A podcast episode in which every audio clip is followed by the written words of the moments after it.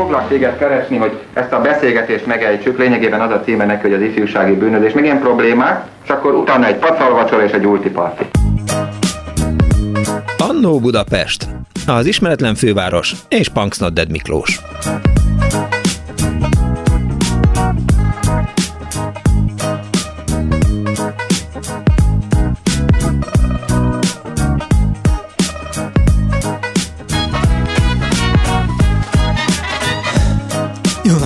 Kedves hallgatók! Ez itt a Klubrádió benne az Annó Budapest, az önök alázatos narrátorával, Punksnodded Miklóssal. Azért is mondtam Dánielnek, hogy mindenféleképp ezzel a spottal indítsunk, mert eh, talán tudják a kedves hallgatók, vagy nagyon sokan tudják, hogy a Válogatás című film az arról szól, hogy a Csepeli Kizbizottság 1970-ben kitalálja, hogy, hogy valamiféle zenekart kellene oda hívni, és eh, hát akkor majd eh, megemelkedik az ifjúsági élet színvonala, mert hogy lesz egy beat zenekar, akik majd játszanak, és oda jön a fiatalság, és hogy majd mit kezdünk vele, az kérdéses, de hát erről Gazdag a című filmje az pontosan szól.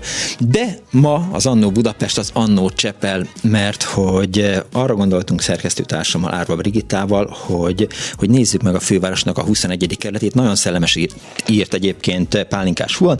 Azt mondja, hogy ma fedezzük fel a csepeli emlékeket, szabad-e még a kikötő? Jártak Weiss Manfred egykori gyárában, vagy jogutódjában a Csepel művekben? Van esetleg egy történetük a Speed Discoból, vagy a Hívról, a 38-as buszról, esetleg egy jó így gyártott kerékpárról? Zárójel, egy jó így gyártott kerékpár az látható az Andó Budapest Facebook oldalán, mert az önök alázatos narrátora is egy Csepel biciklivel tolja, azzal közlekedek. Tehát 21-re lapot húztunk, a 21. kerület Csepel a mai műsor témája. Arra biztatom önöket, hogy hívjanak és meséljék el Csepeli emlékeket. Ahogy így beszélgettünk bent a szerkesztőségben, nagyon sokan, nagyon ritkán jutunk el Csepelre. Én leginkább akkor szoktam, amikor megkerülöm a, a félvárost, és ahogy a, a m 0 hídon keresztül jövök Pestről, Budáról Pestre, akkor általában Csepelen, szoktam, Csepelen keresztül szoktam visszaszaladni, és akkor végig szoktam futni az egész Csepel művek, hát ami bejárható belőle, annak a részein. Úgyhogy Csepeli történetek kellenek, a Csepeli Ifjúsági Parkról, esetleg a Csepeli Szabadkikötőből, esetleg a Csepeli fürdőből, ha van egyáltalán ilyen. Van egy Csepelnek színháza, hívjanak és meséljék el. 24 06 illetve 24 07 a telefonszámunk, és persze írhatnak SMS-t is a 06 30 30 30 30 ra Kíváncsi vagyok, hogy sok klubrádió vagy Annó Budapest hallgató van-e Csepelen. Azt tudom, hogy Jokka például,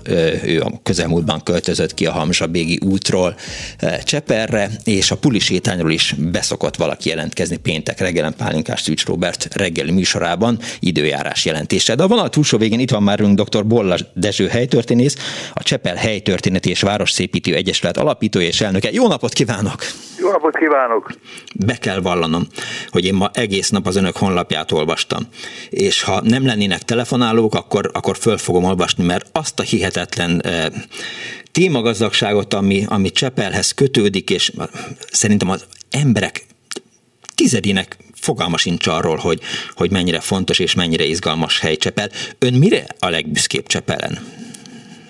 Hát a múltjára, és annak reményével, hogy a jövő is megfelelően fog alakulni.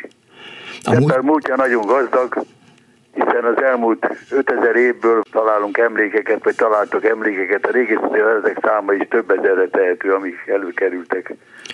Igen, mint hogyha a harmadik Béla is eh, már Csepelen vadászott volna a, a spanyaival. Sőt, már előtte második Béla 1138-ban oklevelet adott ki Csepelről, az első írásos emlék. Uh-huh. A másik emlék pedig Anonymusztól származik, aki Csepel név eredetét írta le és Árpád megjelenését a szigeten. Mi a Csepel név eredete? Fordulok Anonymushoz. Anonymus szerint Árpádnak és kísérletének, illetve vezéri csapatának meg, megtetett a sziget, és itt a lábukat. Lovas nemzet voltunk ugye már akkor is, vagy akkor, akkor már. leginkább, igen, most már kevésbé. Azóta. Igen, most kevesebb a ló, de több az autó. No szóval a lényeg az, hogy itt vezette meg a lábát, és a kitűnő lovászáról, Cseperről nevezte el a szigetet. Kun lovásznak írja, hát történelmi tévedés. A szakirodalom, a nyelvészet szakirodalom tagadja ezt, hogy néveletű Csepel.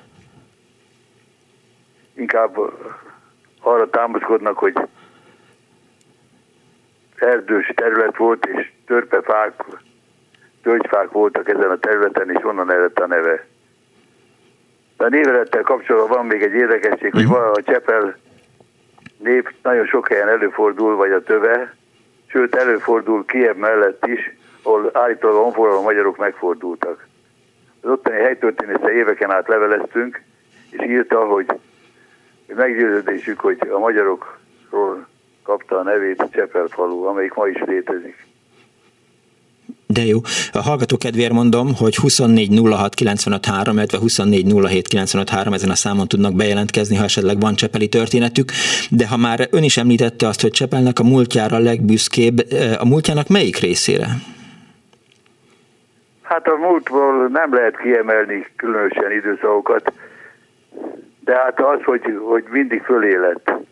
Ugye a török idők előtt az Árpád korban már létező fali volt, ami utaltunk az oklevére is, uh-huh. aztán a török 140 éves, 160 éves uralma alatt elnéptemelett, de 1717-ben, ezelőtt több mint 300 éve újjászületett. Nem volt könnyű a újjászülető község népének itt megvetni a lábát, mert elhanyagolt volt a terület, árvizeknek kitett árvizek sokszor pusztították a falut, és végül 1838. március közepén elmosta a községet az árvíz, és akkor költözött a falu arra a helyre, amit talán ön is itt jártában látott, a Szent Imre tér környékére. Igen. És ezen a helyen alakult ki a magja annak a csepelnek, amelyik ma is fejlődik. Vajon ha Weiss Manfred nem viszi oda e, a lövöldetérről a, a, a Weiss Manfred gyárat, akkor mi lett volna Csepel sorsa? Hát érdekes módon Csepel földrajzi fekvése folytán eléggé elszigetelt, még ma is nehéz kapcsolat teremteni a, a külvilággal, mert elég kevés helyen van híd. Igen. Tehát 1872-ig lényegében hónapokig a jegesedés idején, a folyó jegesedése vagy, vagy zajás idején nem lehet elhagyni a szigetet. Nem volt szárazföldi átkelőhely, akkor épült meg a, a Kubacsi zárogát, és ez új korszakot nyitott Csepel történetébe, és a sziget történetébe, mert akkor már egész évben lehetett közlekedni. Érdekes módon még 20 évnek kellett eltelni, míg a kapitalizmus megjelent Csepelen 1892-ig egy Pest környéki kis falu volt, ahol néhány lakos járt ki Pestről, uh-huh. de tulajdonképpen semmilyen ipar, semmilyen nagyipar, semmilyen komoly gazdasági tevékenység a földmerésen kívül nem folyt. Tehát ennek megjelenése, ugye megjósolta Kossuth Lajos, hogy ipari központtá fog válni 1876-ban, de az, az is jóval korábban volt, mint mikor megtörtént az ipartelepítés. Igen, azért ez nagyon fontos, és erre nyilván rákérdeztem volna, mert kevesen tudják azt, hogy, hogy ön helytörténészi munkája során találta meg Kossuth egyik ilyen egyébként publikálatlan vagy kiadatlan levelét, amiben a, a Csepeli helyzetet, illetve Csepel jövőjét elemezte Kossuth Lajos. Igen, hát éppen akkor került a kezembe, mikor folyt a vita, hogy hova kerüljön a szennyvíztisztító, és sajnos oda került, ahol most van, mert most aztán, hogy a Szigetcsúcs és környéke bekerült a reflektorfénybe, és ott épül ugye a stadion is, nem szerencsés, hogy ott van egy szennyvíztisztító, még akármennyire modern is. Uh-huh. Kossuth ellenezte. Azt írta, hogy Pest-Buda mosok csatornái nem szabad a Csepel szigetre vezetni, az ipari kereskedelmi gazdasági központ lesz arra alkalmas. Amikor ez a vita folyt, akkor hoztam ezt elő, és akik amellett voltak, hogy oda kerüljön a szennyvíztisztító, azt állították egy ideig, hogy én találtam ki. De hát nyilván nem így van. Hát nem, mert a Kossuth levelezésében megvan. Jó, említette azt, hogy aztán megjelent a kapitalizmus, és akkor az egyébként eh, hát eh, különösebben nem népszerű eh, helyen elkezdődött egy, egy fejlődés, és akkor nagyon sokan hát természetesen felépült a, a, a Weiss Manfred művek, ahol volt olyan pillanat, vagy volt olyan időszak, amikor 35 ezer ember dolgozott egyszerre? Hát több mint 30, vagy közel 30 ezer dolgozott az első világháború alatt, 25 évvel az alapítás után, de egyébként nem a a, gubagy, a mondta az előbb, a lövölgetéről került ide a, Igen. az üzem, hanem a vágóid mellett volt már a konzervgyár, és ott uh-huh. kezdtek el lőszerhüvelyeket gyártani, de nem engedélyezték a lőszer szétszerelést, robbanás veszély miatt, és azért került Csepelre. Értem, de volt valami lövöldetéri központja, és úgy emlékszem a Weiss Manfrednak, ha jól olvastam, de természetesen engem is azért megcsalhatta. Nem értettem, mit mondani. Engem is megcsalhat a memóriám lövöldetérrel kapcsolatban, de nem is ez az érdekes. Nem, nem tévedett, mert volt telepe ott is, de az, az már nem létezett akkor, amikor Csepere költöztek, és nem csak Weiss Manfred jött, hanem a bátyával együtt alapították, és 1896-ig közös vállalat volt és akkor, amikor létrehozták ezt a vállalatot, hát ez 30 ezer ember, az nyilván nem tudott a fővárosból kiutazni naponta, kibumlizni, mert akkor még nem volt szerintem tömegközlekedés, vagy nem ilyen volt, akkor, akkor hol, hol élt ez a 35 ezer ember? 30. Hát ez nagyon érdekes dolog, hogy a tízes évek elején már a Weissmann gyárban többen dolgoztak, vagy közepén, 1910-es évek közepén többen dolgoztak a Weissmann gyárban, mint a község lakossága. Hát kérem szépen, gyalogoltak, mhm. gyalogoltak. Még 45 után is volt olyan szomszédunk, aki Pestre járt dolgozni, és gyalog tette meg az utat, hogy takarékoskodjon a villamos jegyel. Akkor volt villamos, de villamos közlekedés csak 1912-től volt.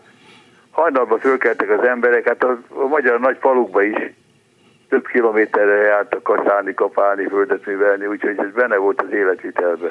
Na jó, de egy dolog kaszálni meg kapálni, másik meg egy gépgyárban dolgozni. Hát nem könnyebb a kaszálás. Nem tudom, nem próbált ezek szerint.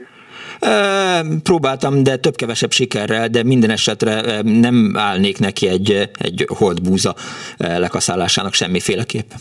A kert végében talán. dolgozni nem volt könnyű, de a kor színvonalának megfelelően annál fejlettebb technikát alkalmaztak. Hadipari bevételek megengedték ezt, úgyhogy elég modern gyár volt, de azért az a modernség nem vethető össze a, akár a, a 40-es évek modernségével, vagy a maival. Uh-huh. Rendkívül veszélyes üzemek dolgoztak itt, működtek itt, nem beszélve a lőszerszétszerelésről, lőszergyártásról, tehát gőzgép meghajtású kezdetben műhelyeken kellett dolgozni, és a kohászat pedig ma is, hát ma már nem annyira, de még a 50-es évekig is nagyon veszélyes iparág volt. Mit adott eh, Csepelnek Weiss Manfred? Hát eleve, eleve bekapcsolta az ország vérkeringésébe, uh-huh. és azzal, hogy sokan ide jöttek lakni is, megindult a modernizálás is. Ő is hozzájárult, bár nagyon sok helyre volt fizetni valója, és nagyon sok minden támogatott az országból. Csepel fejlődését is támogatta a gyárral, működéssel, de mind a mellett a Weissmanfried korszakban, amelyik Weissmanfried 22-ben halt meg, az alatt a gyár 20. századi színvonalon volt, uh-huh. Csepel falu pedig még rosszabb színvonalon volt tulajdonképpen, mint a gyártelepítés előtt, mert nem, közművel nem volt, ivóvíz hálózatban csak 1930-ba került be, csatorna 1945 után létesült, és a villamos is csak 1912-ben került üzemig, közben a 20 éve rászkevé közlekedett Csepel mellett, úgyhogy csak a mozdonyfic hallatszott Csepelre. Ha nem jön ide a, a Rejtszonfűtőek még évekig nem kerül ebbe a hévvonalas Csepelen forgalomba. E, Oké, okay, tehát ez a, ez a pozitívuma, de hogy mondjuk... Hát adott... A Weissmanfrieddel nem zárult le ugye a gyár Igen. élete, hanem az államosításig itt működött a gyár, és akkor aztán pezítőleg hatott már különösen a 30-es évek, ahol a sport előtérbe került, a kultúra előtérbe került, sok minden egyéb, amelyik együtt járt a gyár működésével, az oktatás is többek között. Tehát mondjuk pénzt fordított Weiss Manfred arra, hogy, hogy a, a munkásoknak, hogy is mondjam, elviselhető környezetben éljenek, dolgozzanak, működjenek? Hát támogatta a, a, az egyházakat is, uh-huh. de Weiss Manfred nagyobb lakásépítésre nem folyt be. Tehát olyan, mint mondjuk a gázművek? Nem, vagy... nem, mint a gázművek, vízművek, olyan, olyan nem. Olyan nem készül. Vízműveknek volt Csepelen már 910-ben egy emeletes háza, de a község 1948-ig földszintes volt, alig volt emeletes ház. Ez mondjuk előnye is volt Csepelnek, hogy nem alakult olyan proletár negyed, mint a 8. kerületben. Uh-huh. És az ide Kárpát-medence minden részéről, főként mezőgazdasági településekről ide származó lakók azért is jól találták meg itt magukat, mert viszonylag olcsóan lehetett telket venni, és kerteket is művelhették, tehát nem szakadtak el eredeti foglalkozások a mezőgazdaságtól. És aztán jött a, a háború, és utána jött egy újabb, hát nem is tudom, e, fénykora a, a Csepelnek, amikor Rákosi Mátyás művek lett? Hát már a név nem, nem utal fénykorra, de mindenképpen a korszak elején az újjáépítés volt egy nagyon dicső korszak, uh-huh. amelyet éhen, szomjan, rossz ellátás mellett, infláció közepette elvégzett a nép és, és a dolgozók, és ebben részt vett a gyár polgári vezetése is, akit aztán utána leszavámiztak. Rákosi korszakban politikai szerepe került előtérbe, és ez a Kádár korszak alatt is megmaradt. De a gyár minden történelmi korszakban nagymértékben hozzájárult az ország fejlődéséhez.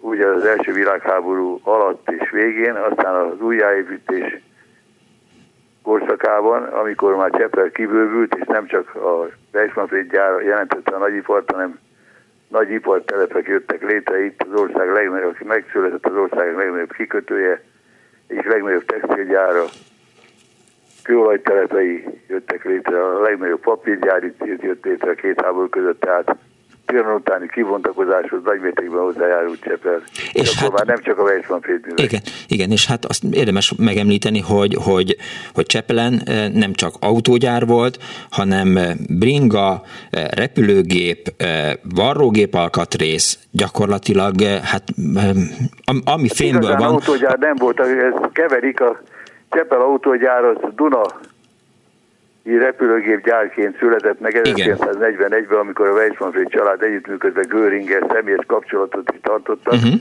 Hozta létre a Messerschmitt 210-es repülőgép gyártó részleget, amelyik teljes mértékben Weissmann tulajdon volt. Autogyártásra inkább csak kísérleti szinten foglalkoztak, harckocsi gyártás volt, kerékpár, varrógép az, az illetve és a repülőgép gyártás az folyamatos volt, de nagyon-nagyon megnőtt az e- második világháború amikor a Messerschmitt programban Daimler Benz motorokat kezdtek így gyártani. Hagy kérdezzem meg, hogy, hogy milyenek a csepeli emberek? Hát ezt nehéz megválaszolni. Én szeretem őket, de hát különböző az összetétel. Jó, csak arra vagyok kíváncsi, hogy egy olyan helyen, ahol mondjuk van egy gyár, ahol 30 ezer ember dolgozik, teljesen elképzelhetetlen. Nem is tudom, hogy van egy ilyen komplexum Magyarországon, ahol ennyi embert foglalkoztatnának. Édesapám hát nekem mindig azt mesélte, hogy egyszer Hofi Gézát megkergették Csepelen, mert hogy, hogy, hogy valamit beszólt a munkásoknak. Aztán volt egy városi legenda, hogy a munkások, amikor áremelések voltak 81-ben, akkor zsíros kenyeret raktak a Lenin szobor kezébe a, a a kohászati művek bejáratánál. Azt nem értettem, kit kergettek meg. Tessék? Kit kergettek meg? Hofi Gézát. Nem tudok róla.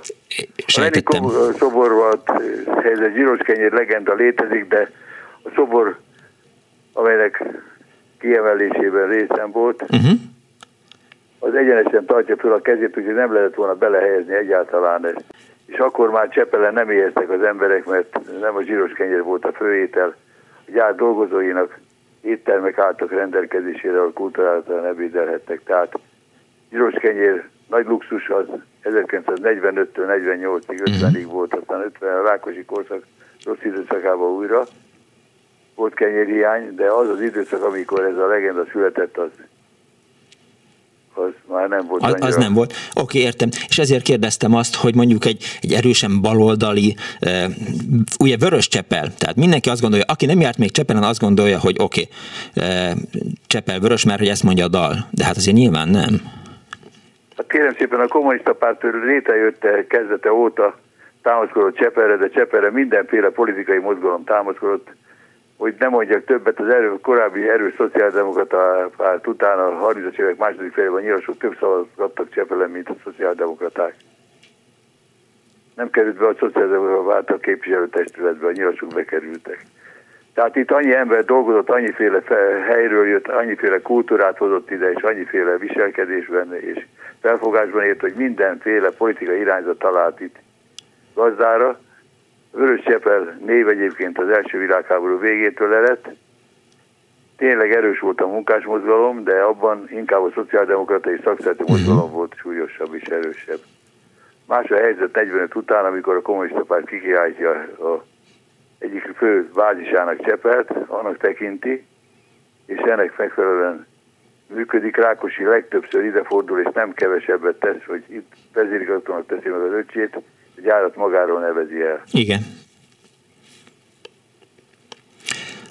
Szóval, hogy mennyire összetartóak a csepeliek? Tehát vannak a fővárosnak olyan kerületei, Újpest, aki újpesti, az újpesti. Csepelnek van természetesen sportélete, de hát nem az a, talán nem az a legjelentősebb. Szóval erre hát, kérdeztem. ha megengedik, egy-két mondat mondanék. Hogyne? A két háború között már virágzó sportélet volt, már akkor kétszer nyert magyar bajnokságot Csepel, de ez aztán 40 után még gazdagodott, 16 sportalálja volt, most meg igazán jól működő egyetlen egy sincs. Most épült egy, majd meglátjuk, hogy hogy fogják hasznosítani. Értem. Miért nincs Csepelnek színháza? A élet és a társadalmi élet, mint volt a két háború között, vagy 1945 után. Azt kérdeztem, hogy Csepelnek miért nincs színháza? Van színháza. Van. Vendégelőadókkal a munkás otthon. Ja, igen, igen, igen, igen. Igen. Meg hát azt is olvastam, de, de nem mondom... Nem állandó jellegű. De hogy saját, igen, tehát saját esete nem volt. úgy kibontakozni, mint egy ekkora lakosságú vidéki város, mert Budapest sok mindenben ugye rendelkezésre állt, és ott megkapta a Csepel lakossága azt, amire szüksége volt. Jó Csepelen élni? Hát én nem tudom, hogy, de hogy kell máshol élni, vagy milyen máshol élni, mert én születésem óta, illetve a hatodik nap óta itt élek, uh-huh. mint egy 84 éve de hát majdnem mindenki megtalálja megfelelő lakóhelyet, hogyha van benne ambíció és akar előrébb lépni, mert a kerület lakosságának közel fele ugye kertes házban lakik. Igen. Másik fele pedig lakótelepeken, amik elviselhetők általában. És megdöbbenve tapasztalom, hogy, hogy egyre többen szerettel beszélnek a panelről, amelyik inkább szidokszó volt az elmúlt 25 évben a panelba lakás árviszonyok is ezt bizonyítják, drágábbak a panel lakások, mint a földszintes házak lakásai Csepelen. Igen. Arra emlékszik, hogy, eh, hogy, hogy volt-e konfliktus a Csepeli Ifjúsági Park megnyitása után? Önöknél olvastam az erről szóló hogy, újságcikkeket. Hogyne, hogyne, hogyne, hogyne. Nagyon erős konfliktus volt. Egy nyugodt kertvárosi környezetben, polgári lakosság körében megjelent a vízzene, amelyik annak a generációnak nem a zenéje volt, tehát előveszi kedvelték, a fúvó zenét jobban elviselték volna, hogy itt Csepelen mondták a plézenét, és akkor sokan megtámadták a Klinkhammer professzor családja is, és elérték végül, hogy bezárták az ifjúsági parkot. Azért az elég szomorú. Hát elsősorban nem Csepelnek szólt az az ifjúsági park, hanem a zenekart kísérő társaságnak, és elég sok balhét okoztak. Többek között még valamelyik zenekar bocsájtott, olyan bocsájtott ki, hogy megzavarta a repülést is. Igen, és még aztán ráadásul arra is emlékszem, hogy amikor kitalálta a Csepeli, akkor nem önkormányzatnak hívták nyilván, hanem, hanem Csepeli tanácsnak, hogy valami zajvédő falat húz fel a Csepeli ifjúsági park mellé, akkor néhány zenekar, ami a Mini is benne volt, meg a Beatrice is, az egy heti gázsiát ajánlotta fel a, a hangvédő vagy, vagy zajvédő fal felépítéséhez, de úgy látszik nem volt ez elég.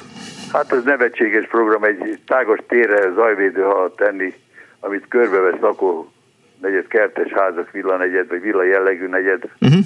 az nevetséges. A kapu áttételét még javasoltam az akkori igazgatónak, és át is tette a kaput, de az is segített a filmbeadás, és irritálta a környéket. Tehát ugye a Csepeli sportpályán még a Weiss korszakban épült színházterem is, szabadtéri színpad is, úgyhogy oda át lehet volna tenni, de nem tették át. Értem. Akkor meg az a környék tiltakozott volna. Igen, és nyilván kevesen tudják, hogy Csepelnek milyen jó fürdő jellege van, és hogy, hogy valamikor a, nem is tudom, a 30-as években, vagy 40-es években találtak meleg gyógyvizet. Azt nem tudom, hogy fenntartják még ezt a fürdőt? Hogy nem, most volt a 60. évfordulója, arra is írtunk egy tanulmányt. Uh-huh. 1961-ben nyitották meg, a Csepelművek kezdeményezés egy erős József nevű kitűnő korábbi Csepelpálya gondnoka javasolta és kivitelezésen is rajta a kezét, és akkor jött létre a két furtkút vizével, amelyik egyébként minőségileg megegyezik a Széchenyi fürdő minőségével, Csepeli fürdő, ahol annak idején 16 ezeren is látogatták a fürdőt, azóta modernizálták, Csepeli önkormányzat tulajdonába került, és most is remekül működik. De jó. Nagyon szépen köszönöm, hogy itt volt velünk. Dr. Bola Dezső helytörténész, a Csepeli Helytörténeti és Városszépítő Egyesület alapítója és elnöke volt a vendégünk. További jó munkát kívánok, meg városvédelmet, meg mindent. Kellemes volt önnel beszélgetni, viszont hallásra. Megtisztel, viszont hallásra. 24 06 95 3, 24 07 95 3 a telefonszámunk, jöjjenek a Csepeli élmények, mert mint kiderült a Csepeli ifjúsági park elég jól működött, és nyilván voltak ott az egyik hallgató, hát természetesen Sikító Fűrész, azt írja, hogy 1981-ben jártam a Csepeli Rideg Sándor művődési házban, a Hipnózis koncerten, ez egy pszichorok zenekar volt, Isten nyugasztalja, Zalai Tibor a balesetben elhunyt vezetőjét, a koncert remek volt, az odajutás, mintha a világ végére mentünk volna. Egy másik hallgató azt írja, hogy soka, hogy tavaly szeptemberben eh, részt vettem egy bunkertúrán Csepel művek területén, előtte elolvastam Závada könyvét a Weiss Manfred családról, nagy élmény volt. Szóval hívjanak és írjanak. Halló, jó napot kívánok! Jó napot kívánok!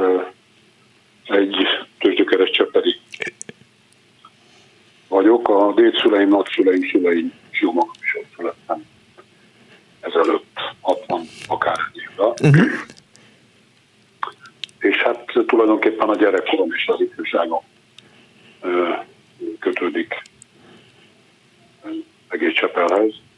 A barátaim, a, a rokonságom elég jelentős része, illetve hát még most is, hiszen a, az egyik lány az ott Csepelen, és ott tanít az egyik általános iskolán. Mennyire érezte azt Csepelen felnőve, hogy, hogy önök nem a főváros része, és az most nem bántóan mondom, hogy vidékiek? Fú, hát, hát minket ez abban az időben nem foglalkoztatott, mert hát sportoltam is, illetve sportoltunk is, a uh-huh.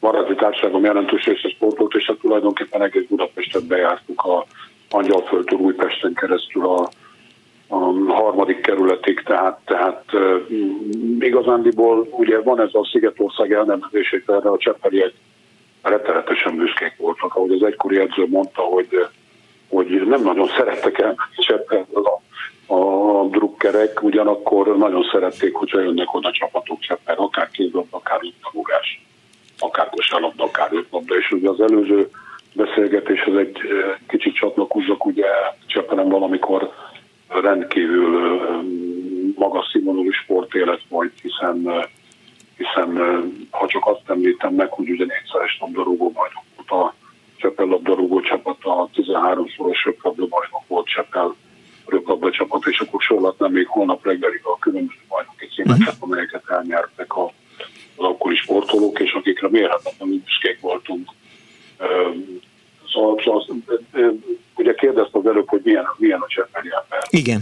Én, én csak a szép emlékszem, csak jó emlékszem. A mai napig barátok vagyunk, gyerekkori barátommal, akivel 1956-ban a bunkerban ismerkedtünk meg, tehát ennek már közel 60, 64 éve.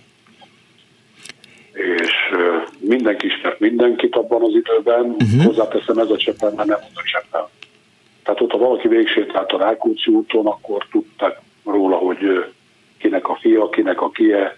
Tehát tulajdonképpen még akkor is megőrizte a község jellegét. Falu jellegét, aha. Amikor már a, a, a, Buda, a amikor Budapestet satolták. Tehát a, a, egyik, egyik nagyszülőm az, az nagyszüleim péket voltak Csepelen, anyai ágon a nagyszüleim azok nem dolgoztak a Weissmanfélben, tehát ezer száz, tényleg ezer százal kötődne.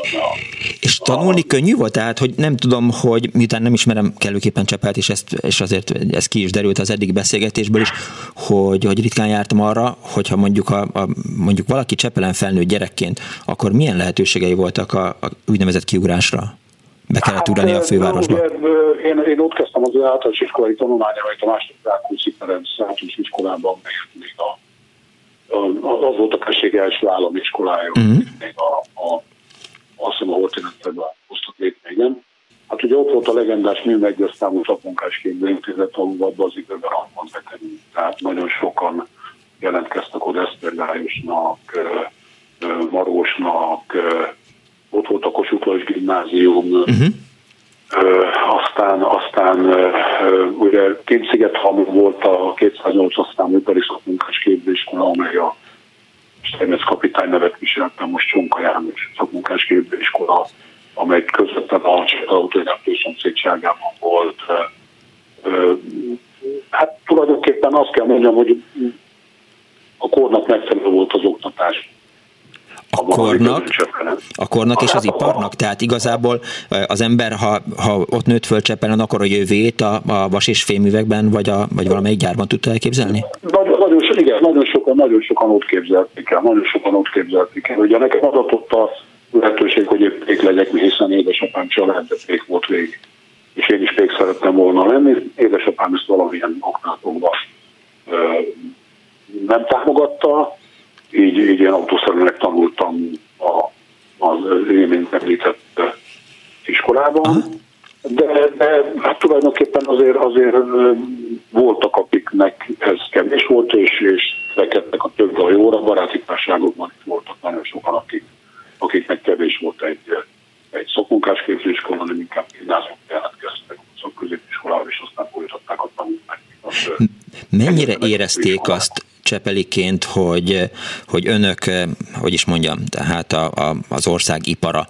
Tehát az egyik hallgató eh, Megi azt írja, hogy, hogy Kádár elvtárs idézőjel minden évben kilátogatott Csepelre, nyilván elment a Csepel vas és fémművekbe, és akkor ott volt valami vállalati aktíva, vagy valami észosztás, de hogy hogy mondjuk az üzletekben mit lehetett kapni, vagy, vagy jobb volt-e az áruellátás, mint mondjuk a város más kerületeiben?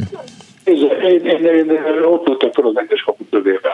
Aha. Tehát pontosan a, a lenyelvtárs, ahol állt szobor, azzal a szoborral szemben volt egy ház, uh-huh. közvetlen mellettünk volt egy semege, csemege volt. Igen, egy ABC, igen. Volt. Aha. És hát tulajdonképpen azt kell mondjam, hogy az akkori választéknak megfelelően mindent lehetett kapni. Most mi meg voltunk örülve gyerekként annak idején polgárként. Hogyne. Tehát azt, azt, azt valószámra vettük ott a, a, a, a csemegében, Gyerekként imádtam még lovaskocsival hordták a kenyercsepelem, és én törültem a lovaskocsival, lovas, a bakra, és hát egész délután vagy nap folyamán hordtuk a kenyeret a kihordóval. És teljesen jól éreztem magam. Tabakon, mert imádtam, abban az üveg így működött. Emlékszem még a jéghordókra, akik ugye hordták a, a, a jégszekrényekbe, Szóval számtalan szép emlék köt engem Csepelhez. A többek között az az ifjúsági park is, amelyet ugye, ugye hát megátkoztak, vagy, vagy, vagy bezárattak, igen. De igazándiból akkor olyan, olyan, olyan kegyetlen nagy balik soha nem voltak ott, mint amik, amiket most itt lehet hallani. Annak, aztán ennek lett egy téli változata kint a szabad kikötőben, a Martos Kultúrázó volt a, a téli fűsági park, ragyogó sportélet volt Csepelen, és az említette, hogy Csepelnek van a színházterme. Hát Budapest egyik legszebb színházterme, Csepelen van a munkás épületében. Uh-huh. Az egyik leggyönyörűbb színházterem, amelynek a megmentését párhuzamban most modernizálni szeretnék, stb. stb. most nem akarom de, de nekem, nekem Csepel annak ellenére, hogy, hogy, hogy nem élek ott már elég régóta nekem a színetős ki a színekben maradt a, a barátaim, a szomszédok, akiket most én el, el, elkezdenék fősorolni, akkor a műsor kevés lenne. Aha. Tehát annyit tudok mondani, hogy a, jó emberek laktak Csepelen, én ezt tudom mondani. Jó, az ember le tudott élni magyarul egy életet Csepelen. Tehát oda született, oda járt így iskolába, van, egy kicsit van, dolgozott, aztán a kertben egy kicsit nyugdíjaskodott, aztán kivitték a Csepeli temetőben. Igen, igen, hát ugye Cseppennek is van a, a, a központi temetője, ami a, a Rákóczi Ferenc úton illetve van egy, van egy temető a Nefelejts utcában, ami egy szerkezeti temető, és tényleg mindenkisnek mindenki, mindenkisnek mindenki a Csepelen, és, hogy, hogy, hogy, és hát az a, az a közlekedés, ami volt, mint gyakorlatilag 10-15 perc alatt beértünk a Borátusból a Csepelig, hát az ma már nincsen, az ma már nincsen. Ugye nincsenek meg azok a azok a bulgár földek, amelyek megvoltak a Csepel-sziget északi csúcsának, aztán, de aztán később a, a, a Dunatéhez lett a bulgár kertészek kiszorultak a, a halásztelek felé vezető útra, és tényleg a bulgár is egy nagyszerű kultúrát képviselt Csepelen napig is, mint ahogy most már ismét visszatalált Csepelre a, a, a sávkultúra, vagy inkább úgy mondom a német kultúra, hiszen a, a község lakosságának a, a nagy része, a, a nagy részét a sávuk alkották annak idején, tehát, tehát békességben éltek ott az emberek még a háború előtt, és ezt azért tudom, mert a szüleim, nagyszüleim ezt így mesélték el nekem, és, és nincs okom kételkedni a szavukban. Volt egy időszak, ami rányomta a bélyegét erről nem szeszem beszélek, a háború előtt történt ez, és hát ugye természetesen az a, az, az időszak, amit, amikor Rákosi Mátyás acélműnek hívták a, a Weissnapfred. Tehát soha nem értettem, amikor fölmerült előtt a Weissnapfred neve családi beszélgetések során, és az időseknek könyvszökött a szemében szemébe, és meg is kérdeztem a anyámat, hogy de mama, hát, hát ugye mink velünk azt tanították, hogy a kizsákmányolok, így elnyomtam, meg úgy elnyomtam, meg úgy és akkor anyai nagyjám elmesélt, hogy hát ez nem így működik, és nyomtál. Ő egy nagyszerű ember volt, minden hétvégén el tudtunk menni a családdal kedvenc helyünkre ebédelni, vagy családni, akkor az amikor kerültünk. Jól éltünk. Mm. És hát ugye Csepelnek az a az a, az a varázsa, hogy hiába nevezték el a, a, a kapufa vende, a, a szélesi vendéglőt kakufának, a szélesi vendégle maradt, vagy a szőnyeges csárda, a szőnyeges maradt, tehát és akkor sorolhatnám a, a, a, azok a neveket, amelyeket, amelyeket nem megváltoztattak, de csak de a szélesi szőnyeges, és felférhet. Tehát hosszú lenne Ha most eh, egy helyet kellene ajánlani a Cseperről, az melyik lenne? Uh, nem, nem tudok most meg, nem tudok, mert, mert, mert, mert annyira megváltozott, és annyira más lett, annyira más lett uh, Csepel. Uh, az én emlékeimben él még a Székelcsárda, a Parasztcsárda, a, a Rákóczi rendéglő, ugye az, az, az imént említett ifjúsági park. Tehát igazán uh, vannak állítólag jó helyek Csepelen, tehát, tehát én ezt nem, nem akarnám uh-huh tagadni, de igazán nem, nem, nem, nem, én nekem az emlékeimben az, azt a csepelt törzsöm, ahol én fel. Értem. Gyerek voltam, ahol én fiatal voltam. Ennek ellenére én nagyon szívesen járok Csepelre, és ott él a lányom, ott élnek az ottkáim, ott él a rokonságom egy része, és én tényleg nagyon-nagyon-nagyon-nagyon belégett a, a, a, a tehát ez, ez, ez kitörölhetetlen számomra. Nagyon szépen köszönöm, hogy elmondta ezt nekem. Én is nagyon szépen köszönöm, hogy meghallgatok. Viszont hallásra. Sorvezetést kívánok viszont. 24 06 95 3, 24 07 95 3, illetve 06 30 30 30 95 3. Hívjanak, meséljék el, hogy mi jó Csepelben, miért jó Csepelen élni. Egyáltalán fejlődik egyébként még Csepel, van jövője, vagy már csak múltja van, és csak helytörténetileg érdekes. 24 06 95 3, 24 07 95 3. Halló, jó napot kívánok! Halló, jó napot kívánok! Azt hiszem én vagyok a vonalban, ugye? Igen. Ruzsa Magda vagyok. Kész sok. Üdvözlöm. Akkor most előre látó vagyok, és kihúzom a dugót, jó? Jó, hát megtisztel, elő, köszönöm szépen. Is, a múlt heti műsorból elnézést kérek, hogy megemlítem, kimaradt a Petres István, nem emlékszem a Zoltán nevére, aki volt a társa, a Csúcsforgalom című egyórás műsor, ami naponta volt, és nagyon érdekes volt, nagyon jó volt, és hasznos a közlekedőknek. Igen. Nem tudom, hogy ez kimaradt, úgy emlékszem, és hogy érdekes lehettem még. a másik pedig, hogy Csepelen vettem át 40 valahány évvel ezelőtt a dácsiámat, és onnan jöttem ki a nagy T betűvel először vezettem. Hát ez a másik személyes élményem, és akkor talán mondom a, az érdekesebbeket. 1987. szeptember 8-tól 18-ig a CM Ruger hát szponzorálásával, szponzorálásával, hát akkor én voltam a háziasszony, és megrendeztük a kerékpárral, futvalóval az ügetön, hát ilyen nem volt még, hogy a, a kerékpárosok versenyezzenek a lovasokkal és a, és a futókkal. Nagyon érdekes műsor volt, és nagyon jó volt, egész napos rendezvény volt ez, amire ami hozzá, vagy engem köt Csepelhöz, és 1988. június 19 igen, 88-ban meg a, a Hungaroringen csináltam egy nagy rendezvényt, ami szintén hát kerékpárverseny volt mindig a fődíjak, meg a díjak, a kerékpárok voltak, a csepeli kerékpárok, és ha jól emlékszem, akkor a fővérnök Nógrádi vezetéknevű kereskedelmi igazgató volt.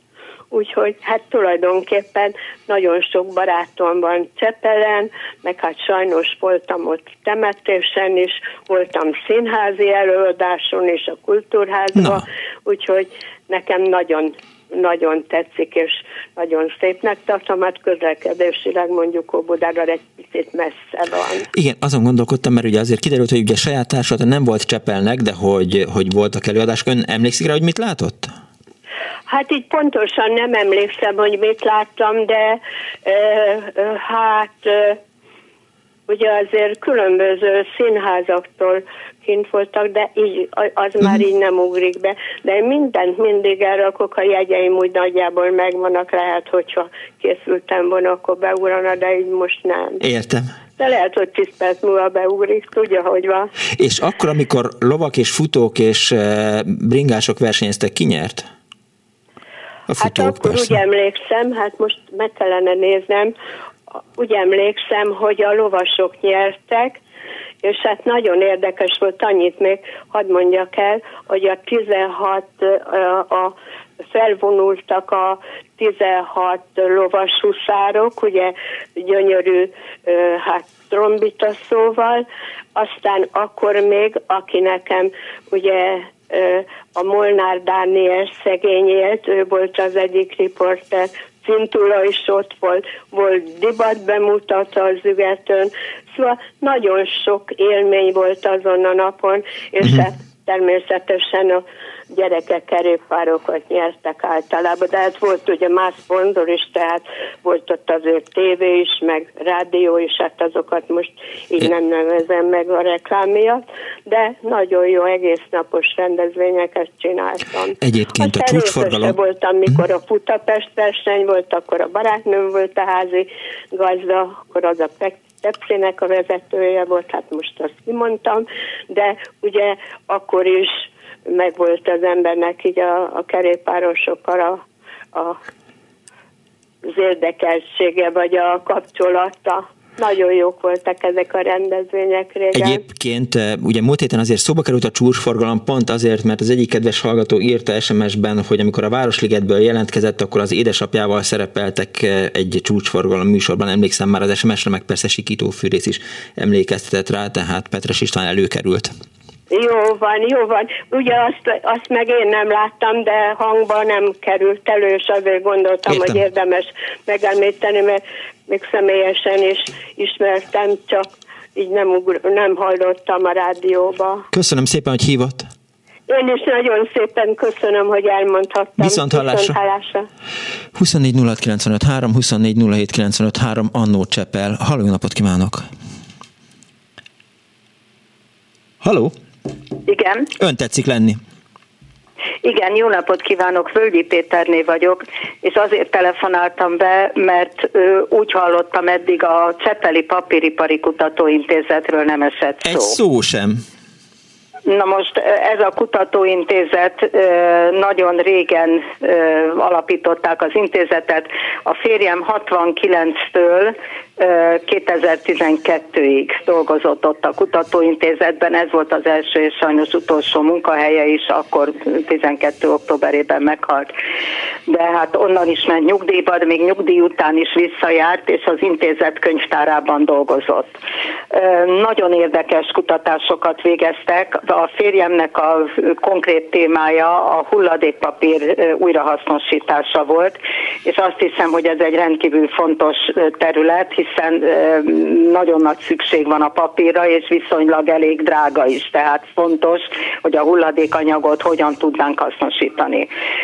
A kutatóintézet mellett volt a Csepeli papírgyár, és az összes magyarországi papírgyárral kapcsolatban voltak. Tehát a férjem nagyon sokat járt a különböző gyárakba, Diósgyőrbe, Balatonfüsszőre, Szentendrére, és itt a Dunaújvárosba, Szolnokra. Sajnos ezek a papírgyárak mára már nagyjából megszűntek. A ö, legborzasztóbb élményem ezzel az intézettel kapcsolatban, meg a munkahelyével kapcsolatban az volt, amikor pár évvel ezelőtt felrobbantották a Csepeli papírgyárnak a kéményét. Talán ezt hallotta ezt a történetet és, és hát ez rettenetesen mélyen érintett, és akkor mondtam azt, hogy tulajdonképpen szerencse, hogy ő ezt már nem érte meg, mert, mert ez borzasztó lett volna számára látni azt a kéményt, ami, ami mellett nap mint nap elment. A kutatóintézetnek nagyon sok rendezvénye is volt. Emlékszem, hogy a két gyerekünk még egész kicsi volt, mikor vittük őket Mikulás rendezvényre, oda Kicsepelre, az intézetbe. Aztán hát persze minden évben május 1-én fel, felvonulásra is mentek. Ebből konkrétan a 86-osra emlékszem, hogy akkor volt Csernobil. Igen. No, 86-ban úgy mentünk ki, hogy én a lányommal a 13. kerületi pedagógus szakszervezettel mentem, mert én ott tanítottam. Mi a, mi a, a Városliget felől gyülekeztünk, a férjem, férjem pedig a kisfiammal a Landler Jenő utcában, akkor úgy hívták, gyülekezett a kisfiammal, de aztán olyan sokára indult volna el az a menet, hogy egyszerűen megunták és hazament mentek, én meg mentem tovább a lányommal, hát akkor még nem tudtuk ugye, hogy Csernobilnak milyen, vagy hogy egyáltalán történt ott valami.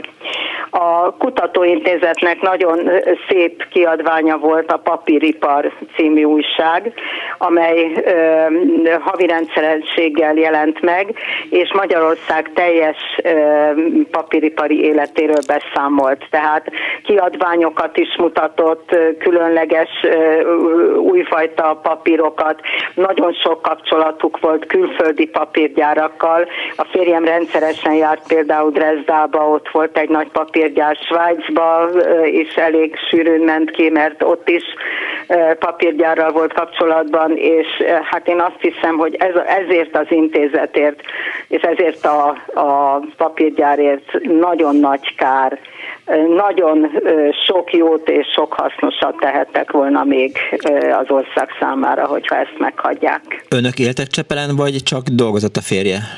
Nem, mi nagyon messze lakunk, akkor is itt laktunk már Budán, a Felsőzöldmári úton, a harmadik kerület és második kerület határa tulajdonképpen, és én mindig mondtam a férjemnek, neki, neki több mint egy óra út volt kocsival Cseperre kijutni, hogy, hogy próbáljon meg valahol közelebb elhelyezkedni, és azt mondta, hogy hát ne viccelj, hát szó se lehet róla.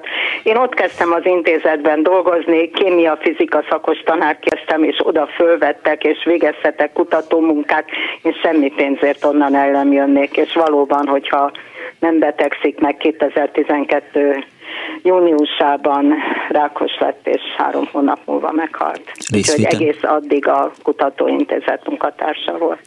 És egyébként mivel foglalkoztak ott? Ezt említette, hogy a hulladékpapír feldolgozás, ami szerintem most különösen hangsúlyos, meg fontos, de hogy, hogy egyébként mit csináltak?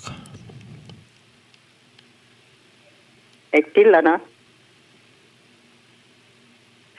Hát elsősorban a különböző papírfajtákat dolgozták ki, a finomításra uh-huh. törekedtek, de kapcsolatban voltak a, a pénzügyi és árubeszerzési osztályjal is, hogy milyen papírokat érdemes külföldről behozni. Tudom, hogy elvitt minket egyszer a, a füsszői papírgyárba, ahol megnézhettük a gyerekeimmel együtt, hogy hogyan készül a füzet, ez egy óriási élmény volt mindannyiunk számára, és hát ott is volt ilyen, hogy, hogy famentes és nem famentes, és milyen papír lenne a legjobb, vagy hát külön téma volt például a papírnak a gyártása, külön téma volt a, a Dunaújvárosi, ott általában kartonpapírokat gyártottak, a Diósgyőri, ahol a pénzjegyeknek a Bankjegy, papírját aha. nyomtatták, és így tovább. Tehát ezekkel mind különböző papírfajtákkal dolgoztak, és hát nagyon érdekes és jó kapcsolatuk volt a Könnyűipari Műszaki Főiskolával, annak a nyomda és papíripari tanszékével, mert ott is folytattak kísérleteket közösen, tehát egy nagyon kiterjedt hálózatban dolgoztak, és nagyon eredményesen, és mégis megint csak azt tudom mondani, hogy nagy kár ezért az intézményért, hogy megszüntették, Sopronba telepítették a, a kutatóintézetet, természetesen oda nem tudott az menni, aki States családos, és itt van, Pesten Igen. lakása, úgyhogy aztán a könyvtár az még megmaradt, és akkor ő ott dolgozott a könyvtárban élete végéig. Köszönöm szépen, hogy hívott és elmesélte ezt, és említés történt erről a kutatóintézetről is. Viszont hallásra. Nagyon szépen köszönöm, viszont hallásra. Közepes szójátékkal, kinek a pap, kinek a papír, 24 06 95 3, 24 07 95 3 a telefonszámunk, SMS-t is írhatnak a hallgatók a 06 30 30 30 95 3-ra. Annó Cseppel jöhetnének Csepeli történetek, koncertek, fürdések, munkák, bunkertúrák, meg bármi. Annó Cseppel, folytatódik a hírek után.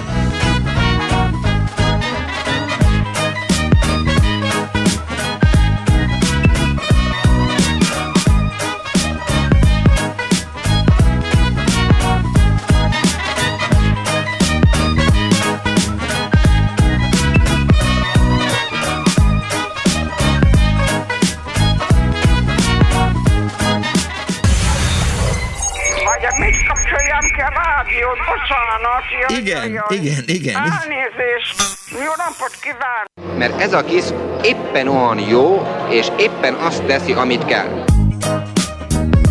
Annó Budapest, az ismeretlen főváros és Punksnodded Miklós.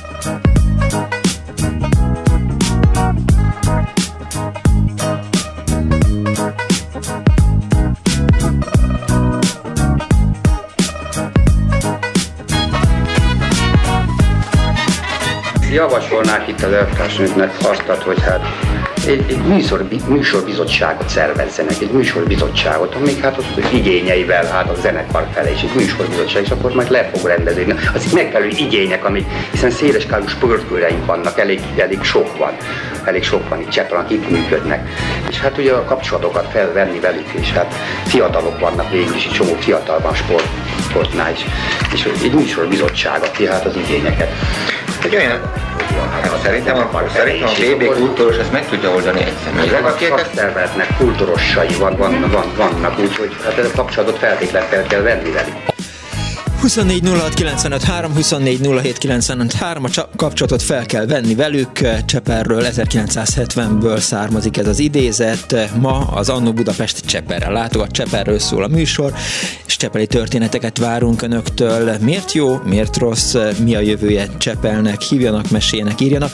Azt írja egyébként a Sikító Fűrész, hogy Életem legjobb kerékpári egy Cseppeli eh, SR20-as volt, amit 1975 eh, karácsonyán hozott Jézuska. Hat év után felfedezte a Cseppeli kerékpárgyár egyik munkatársa, aki megérte, hogy hoz helyette egy vadi új SR27-est. Életem legrosszabb cseréje volt az új 27-es, meg se közelítette az nyúzott elődjét. Halló, jó napot kívánok! Szevasz, Miki, Tamás vagyok. Hello, Tomi! Igen, igen, széles skájú sportköreink vannak. Például német rezsiszilárd birkózó köre, az nagyon fontos.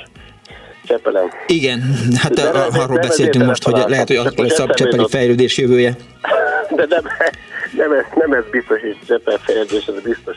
Na, én nem vagyok Csepel, és mert többször telefonáltunk, mert beszéltünk, én tápészetség vagyok eredendően, viszont Budapestre jártam középiskola bejárósként, és a, a Vági István szakközépiskola, építőt szakközébe jártam, ahol az volt a, a módi, hogy nyáron ilyen termelési gyakorlatra kellett mennünk két hétre. Uh-huh. És a, az első vagy a másik éven volt-e, hogy hogy Cseperre kellett járnunk, és a Csillagtelep nevű lakótelepet építettük. No. Hát mi nem építettük, a mások építették, mi csak romboltuk. Mert tényleg az volt, hogy mi, mi csak romboltunk, de viszont ami élményem nekem onnan van, hogy, hogy ténylegesen hát valami fajta építőbe tevékenységet végeztünk. Például ott tanultam meg pacsekolni, nem tudod mi az, hogy pacsekolni? Nem, életemben nem hallottam ezt a szót. Na én se, de hogy az a lényeg, hogy egyfajta felületburkolási eljárás, amikor mondják gúzolásnak is, ugye most megmegy az egyet a másik, a lényeg az, hogy ilyen elég sűrű, messzes, nem messzes, bocsánat, éppen, cementes, tehát a malternak ugye összetevő a mész, a cement meg a víz, Igen. és ez szinte inkább cement és vízből áll, és akkor a, a, a pincéknek a falát annak idejében nem voltak még ilyen fantasztikus szerek mostanában, akkor ilyen cementes gúzzal kell bevonni, ami azt jelentette, hogy, hogy bemáttuk ebbe a, a, a ilyen tejföld szűrűségű. Fröcsköltétek rá. És ilyen, ilyen kör, kör alakú kesz, hozni a kör alakú keszével, ott egy bot a kezünkbe, és azzal hozzá csapkodtuk, és azzal úgy volt a, a fölcsapkodva az anyag a, a falra. Na de viszont ez volt a munkarész, ez a szórakozás része az volt, hogy régen még nem volt ugye oltott mész, nagyüzemi előáll, előállítású oltott mész, tehát nem volt egy zsákos, megveszed a messzet, és akkor simán be, be kevered itthon magadnak, hanem arról szólt, hogy messzes, messzes gödrökbe Igen.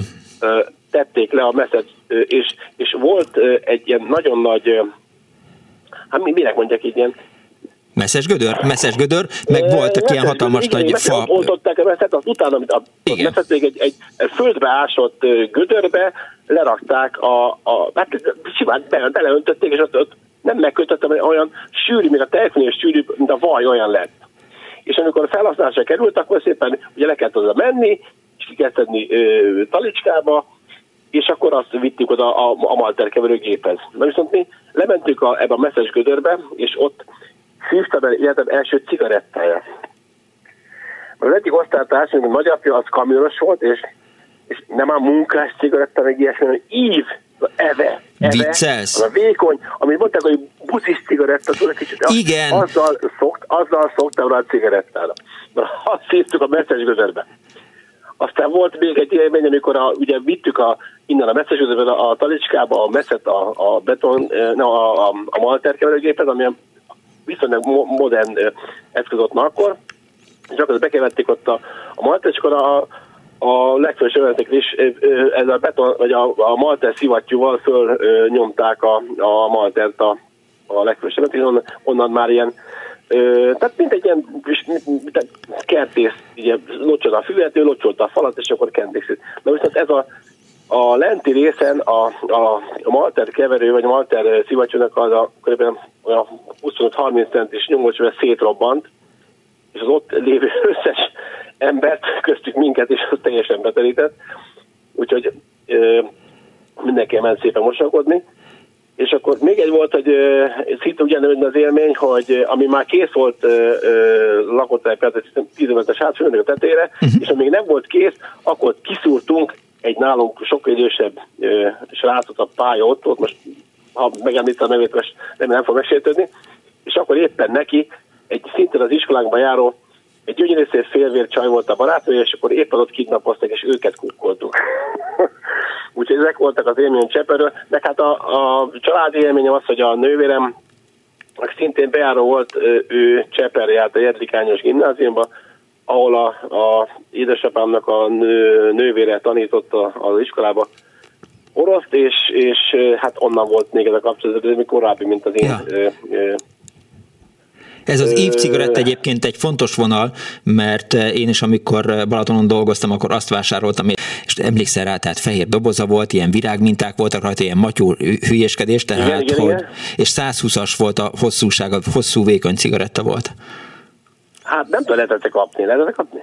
Hát szerintem már nem lehet kapni, de ez, ez a 80-as években volt. Kap, lehetett akkor kapni, lehetett? Hát dollárboltban. Jó, ha, ha ott, persze. Csak én még pincér voltam a Balatonon. Amikor, amikor az őrszegyértéren dolgoztunk, ami a, most ilyen, mit, ott van a BGM, vagy minek hívják azt a nem egyetem, de ilyen főiskola, milyen kör alakú épület. Igen, ott igen, igen, tudom, mire gondolsz. Nem tudom mi az, azt is, azt is építették idézőjelbe téve. Ott meg, ott meg, hát akkor nagyon izé volt, akkor nagyon pronyok voltunk, akkor meg a románc cigarettát vettünk, és az annál rosszabb, az életben nem szín. Amíg, Dehogy is nem, ott van a Plovdiv, de mindegy, hagyjuk. Hát jó, de ez a románc, hogy olyan volt az üstülője, mint összetekernél, ez össze hajtogatnál ilyen, ilyen izé, kartonpapírt, ott volt a üstülő. Igen, nagyon betyár nagyon. Nagyon. Na jó van, eltértünk Cseppeltől, elköszönök tőled. Sziasztok, további jó műsorvezetést, hello. 24 06 953, 24 07 953, Annó Csepel. Halló, napot kívánok! Jó napot kívánok, Miklós, köszöntöm a hallgatókat. Üdvözlöm. Én is két rövid történetet szeretnék megosztani. Én ugyan nem Csepeli vagyok, de annó a 60-as években sokat jártam Csepelre gyerekként, mert az unokatestvéreim mind apai, mind anyai ágon ö, ott laktak. Uh-huh. Ö, az egyik család a Csillagtelepen, az előbb szóba került, és ö, a másik család pedig Királyerdőn, a Cigony utcába. A Királyerdő az a rózsadombja Csepelnek? Nem tudom. Szerintem igen. Már akkor is. Hát nekünk ott nagyon jól lehetett játszani, arra emlékszem. Közel volt a Duna, a Ráckevei Dunaág, és sokat csavarogtunk ottan a, a unokatesóimmal. Nagyon szép hely volt egyébként. Jó, messze volt, busszal lehetett menni, azt ha jól emlékszem, és nagyon szép utcácskák voltak. Igaz, akkor még rengeteg volt a földút a 60-as években, tehát most már úgy tudom, hogy azért ott is eléggé szépen ki vannak az utcák csinosítva. Hogyne, persze. És hát a csillagtelepi a család az Vénusz utcában lakott, azt úgy hívták, és emlékszem, hogy hévvel kellett mennünk, a Csepeli évvel, és akkor ott a végállomásnál át kellett szállni, mert akkor még arra nem volt buszközlekedés, egy ilyen motoros vasútra, ami egy egyvágányú vonat volt, és egy, egy, egy kocsiból álló motorvonat állt, és járt a motor, emlékszem, hogy erre mindig emlékszem, hogy játszott a motorja alapjárat, ott is megvárta, amíg a hévből átszállnak az utasok rá a, erre a motorkocsira, és szép lassan elkezdett indulni csillagtelep felé, és ott lehetett a különböző megállókban leszállni. Nagyon nagy élmény volt ez nekem akkor, mert érdekes volt a közlekedés ilyen szempontból. Vénusz utcában is nagyon jó lehetett játszani, ott is közel, ott még akkor épült a lakótelep, és rengeteg volt még az üres terület, amit már lebontottak, de még nem építettek föl semmit, és ott nagyon jókat lehetett a homokdűnéken, a éppen kinövő ajnövényzet között bujkával, újocskát, stb. lehetett játszani. Hát körülbelül erre emlékszem, Cseperről a gyerekkoromból, mert, megmaradt. Mert ugye minap beszélgettem Selmeci Jánossal, a Klubrádió kiváló riporterével, aki Csepelen él, és kérdeztem tőle, hogy, hogy miért él Csepelen, hát azt mondja, hogy azért, mert egyszer kijött ide az unokatestvéréhez, mit tudom én, egy kicsit egy hétre, mert hogy jöttek valami vendégek az ingatlanba, és hogy kint ragadt, és hogy azóta az összes barátja kint van, és így, és így imádja egyébként Csepelt, tehát, hogy nem jönne el onnan, és annak ellenére, hogy minden nap négy órakor kell kelnie, de azt hiszem, hogy, hogy elég jól kezeli ezt a csepeli létet, és szereti ott élni teljes mértékben meg tudom érteni. Nekem ne. akkor is tetszett, most is tetszik a Csepel-sziget, nagyon szép részei vannak, és viszonylag is hamar kerékpárral gondolom én, hogy nagyon hamar el lehet ér, érni kerékpárral olyan helyekre, ahol, ahol remekül lehet kirándulni, stb. stb.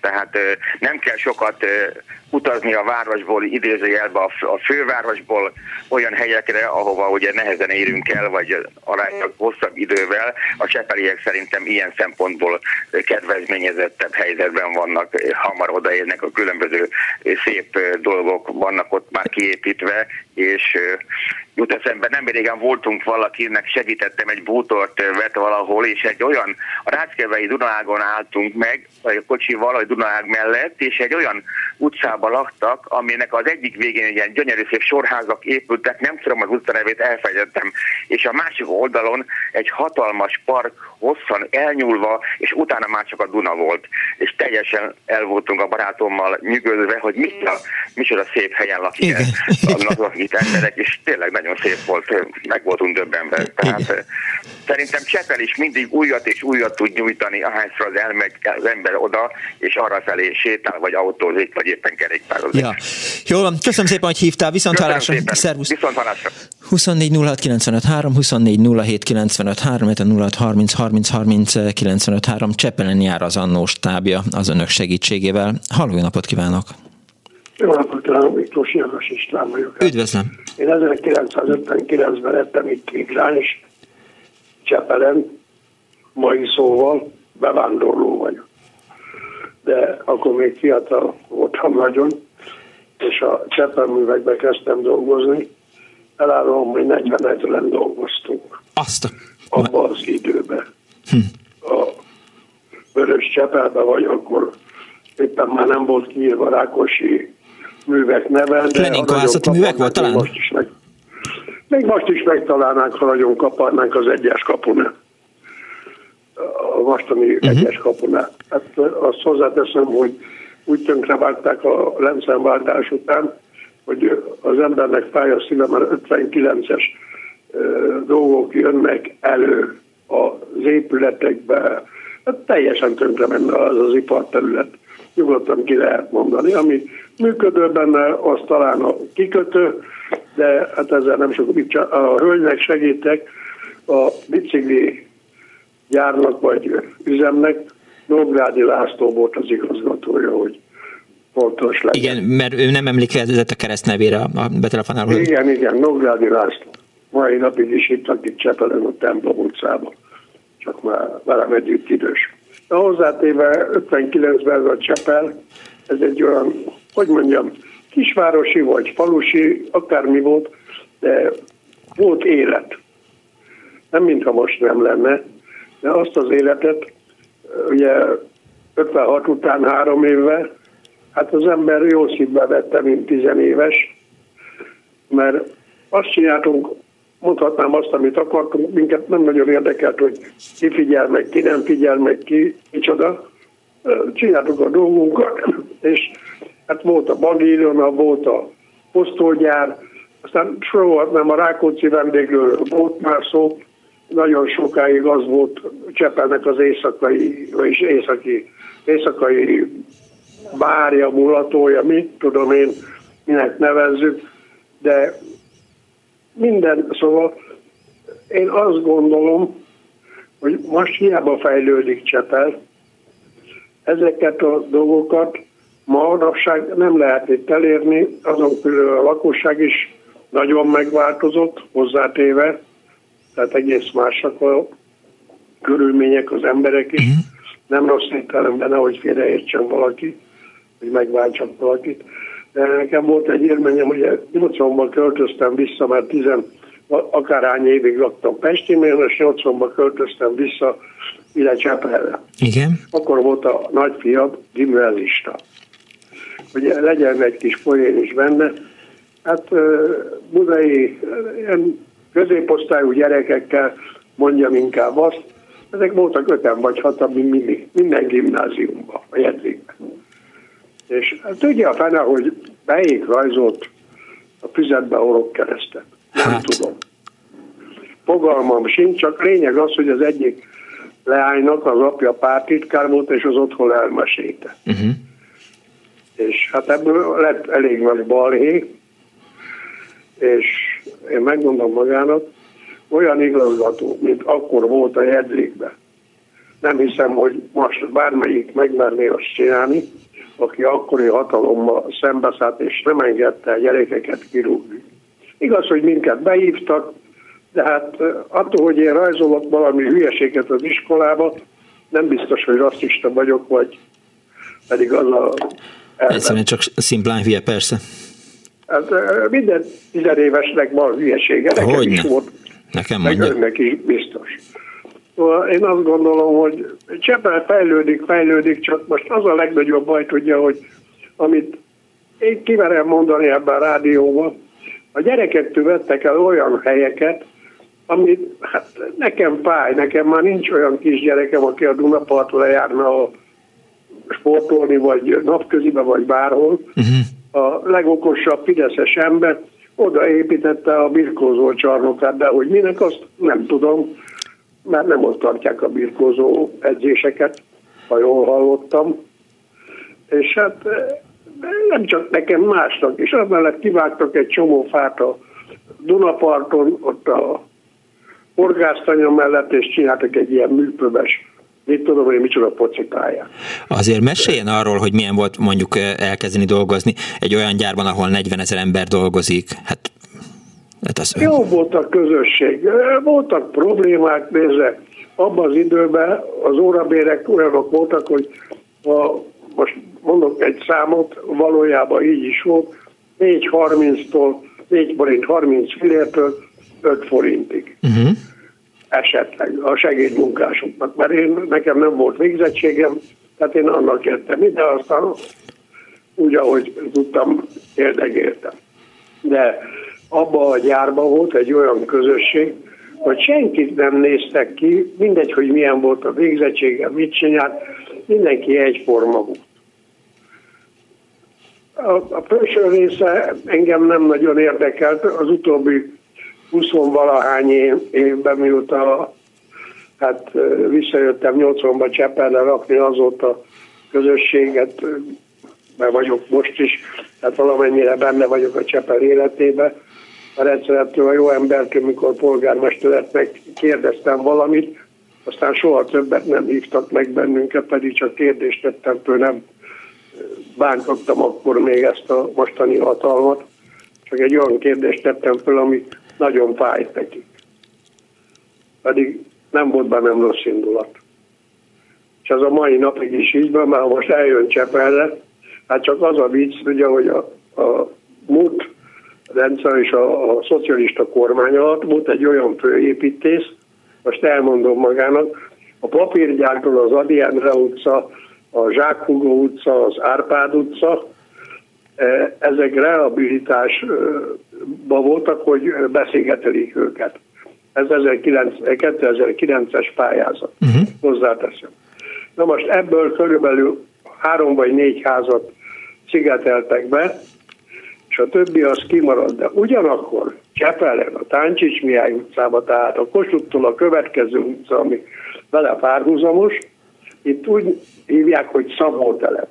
Most itt is van azt mondja három, négy darab emeletes ház.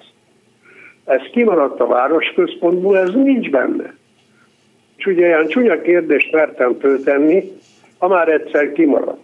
Ott nem használták föl, mert vagy nem kellett, vagy nem volt rá a lakosságnak része, annyi, amennyi kellett, mert 100 ezer forintról volt szó, tehát nem egy nagy összeg. Megkérdeztem, hogy hova tették ezt a pénzt. Hát úgy válaszoltak, mint önnek. Senki nem tudja megmondani, hova tették. Uh-huh.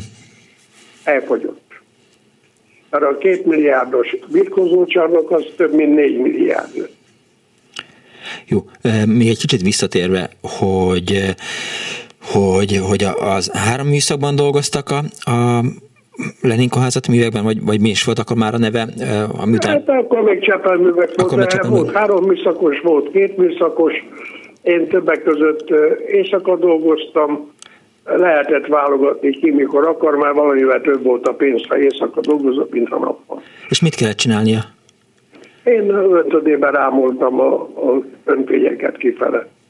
Az is egy jó dolog volt, mert amikor svájci acélból öntötték, vagy alapanyagból, akkor nem volt selejt. Amikor meg oroszból, akkor a fele selejt volt. Tehát azt jelentette, hogy gázos lett az önfény.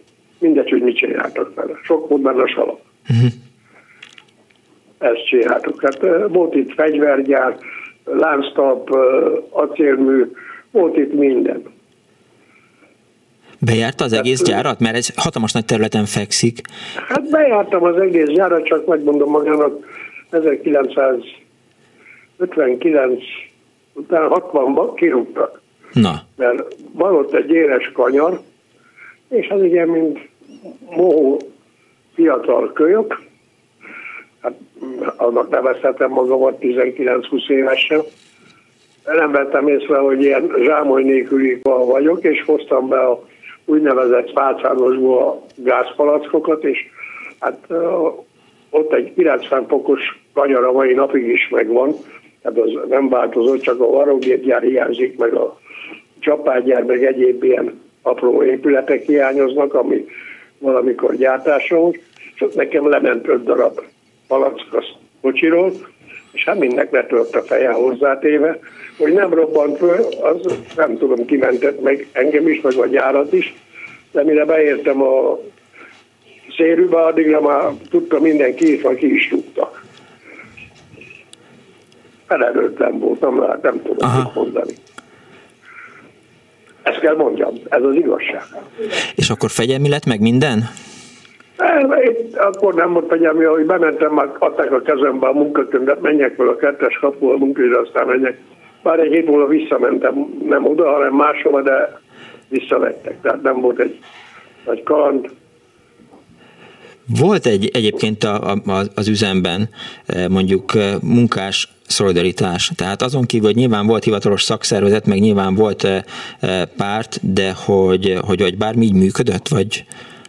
Hát azért volt része fő alatt volt. Maga a szakszervezet nem szakszervezet volt, mert Hogyne.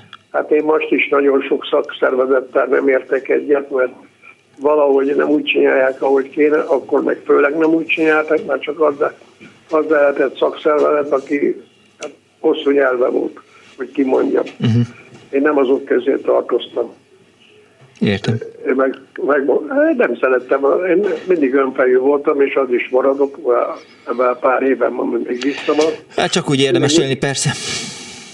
Úgy gondoltam, hogy nem biztos, amit csinálok mindig jó, de az, hogy nekem valaki azért legyek szakszervezet, hogy elmenjek, hogy kifizessem a bélyegárát, az azon kívül más nem kapok, igen. annak sem sok értelme van. Igen, nagyjából erről szól Jeles András film, és nagyon szépen köszönöm, hogy hívott. Én is köszönöm, viszont hallásra. Viszont hallásra. 24 06 95 3, 24 07 95 3, Annó Csepel itt a Klubrádióban. Halló, napot kívánok! Jó napot kívánok! Versis Tamás vagyok. Üdv Tamás! Tiszteletem, én azért telefonálok, így örömmel hallgatva a Csepelieknek ezen kedves kis összejövetelét, mert én annak a családnak vagyok egy leszármazottja, most már hetedízben, akiket a Csepel-szigetre betelepítettek, annak a nyolc családnak, amiben németek, magyarok és rácok voltak, és ezzel kapcsolatban megosztanék egy történetet. Hallgatom, persze. hogyha ezt persze. elfogadják. Persze. Tehát ugye a Kaltenekkel reggel a, a a Versic család és betelepítésre került. Ugye ezek a, a régi ma Horvátország területéről a Duna mellett lévő katolikus szerbek, a rácok jöttek föl így az üldöztetés elől, és így kaptak lehetőséget arra, hogy új életet kezdjenek, és ahogy itt a sziget csúcsot annak idején benépesítették, úgy szépen a mai Csepel területére, ami a Királyerdő nevet viselte teljes területében, és nem így nézett ki annó, uh-huh. Szépen belakták ezt a területet. És amit el szerettem volna mesélni, az Csepel egyik nagyon ikonikus épülete, az pedig a Nagy Boldogasszony templom, ami a tanácsház tér ma Szent Imre téren áll, annak a harangját az én nagypapám hozta lovaskocsival a templom szentelésére a harangöntészettől. És ez egy olyan, olyan élmény volt, ahogy itt bekerültünk a, abba, abba a körforgásba, ahol a régi csepeliek vannak benne. Azért ez elég izgalmas, tehát, hogy, hogy van nyolc család, aki, aki beköltözik, és, és aztán ők... Nem, betelep, betelepítették, tehát a krónikák szerint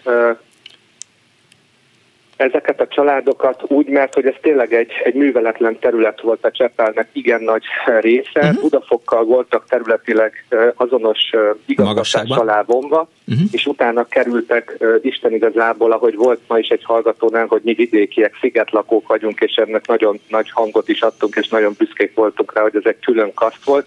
Bár azért hozzátartozik a, az 50-es, 60-as éveknek a, az akkori hát rezsimben kialakult rendszeréhez, hogy nem véletlenül volt így kialakítva a Csepelnek a, a szerkezete, a két híddal és az egyéb megközelíthetési lehetőségekkel.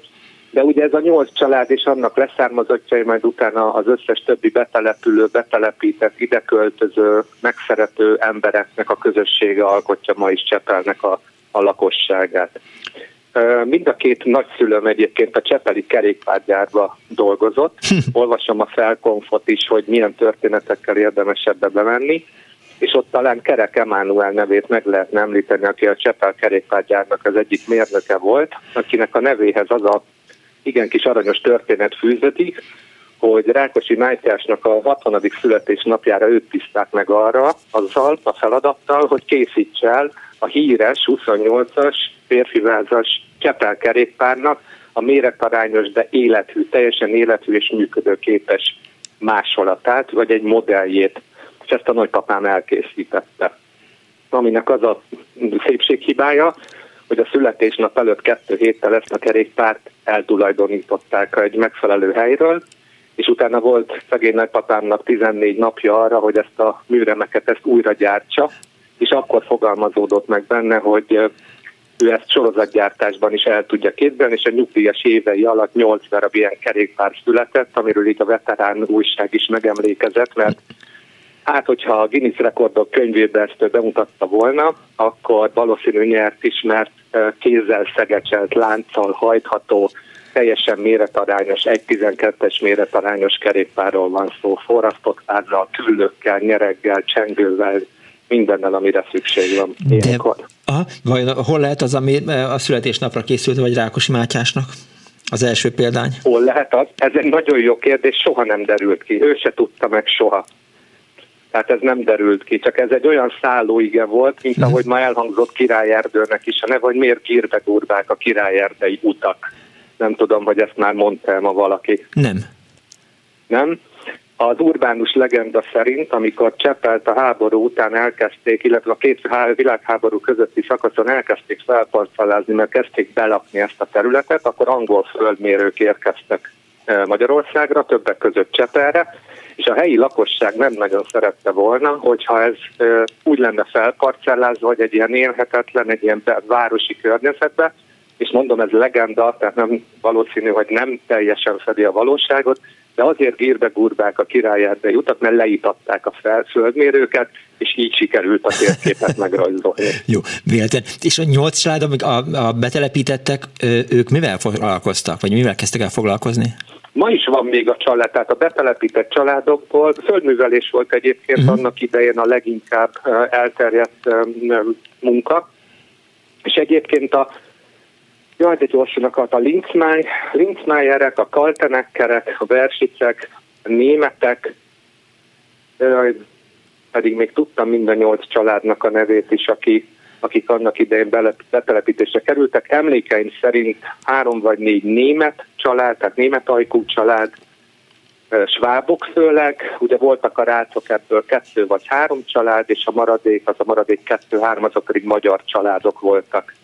De már nem emlékszem mm. pontosan a nevükre. Hát akkor Cseppel egy homokdűne volt Isten igazából, nem volt rajta Igen. semmi. Királyerdőben mai napig egyébként lenne a Dunaparton, ott a Löszfalnál nagyon jól lehet látni. Hát abból épült Cseppelnek a Hát megkockáztatom, hogy Királyerdőnek és a Kertárosi rész családi házainak a 80%-a abból a homokból, amit ott vágáztak, vagy amit ott termeltek ki, mert nagyon jó minőségben volt. Ugye a Duna két partjából adódóan egy nagyon-nagyon jó hordalékos talaj volt, ami nagyon jó homokos talajt alkotott. Ön számára mit jelent Csepel? A hazámat. Én nagyon szeretem Csepelt, bár most az élet máshova sodort egy picikét, de a családi vonalakon, még a felmenő ágaimban is mindenki Csepelen él, és egy fantasztikus kerület egyébként, tehát félelmetes, hogy milyen megítélésben volt részünk, amikor cseperettünk, én 69-es születésű vagyok, tehát azt a 70-es, 80-as éveket, amikor úgy kezdtünk egy kicsit kitekinteni a világból, meg ahogy mentünk az érettségi fele, így a csepelieket az mindig máshogy emlegették, mindig valahogy mások voltunk. És ez bennem úgy ugyanúgy megmaradt, tehát soha nem szégyeltem, hogy nekem én ott lakom, sőt, Te mondjuk, értem tehát, mert az egyik hallgató éppen azt írta a, a, a Facebookon, hogy, hogy, hogy a Cseppel ugyanaz a baj, mint Kőbányával, gondolja Anna Pasz, a szociokulturális összetételre próbál utalni. De ez nyilván azért változott.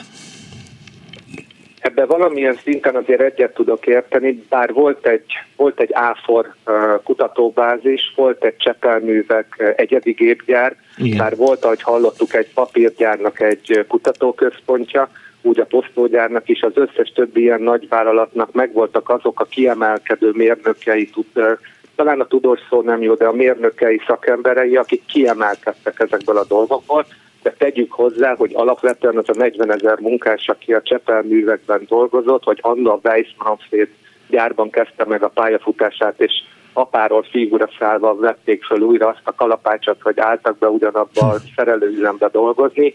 Ez egy munkáskerület volt, tehát ezt nyugodtan ki lehet mondani.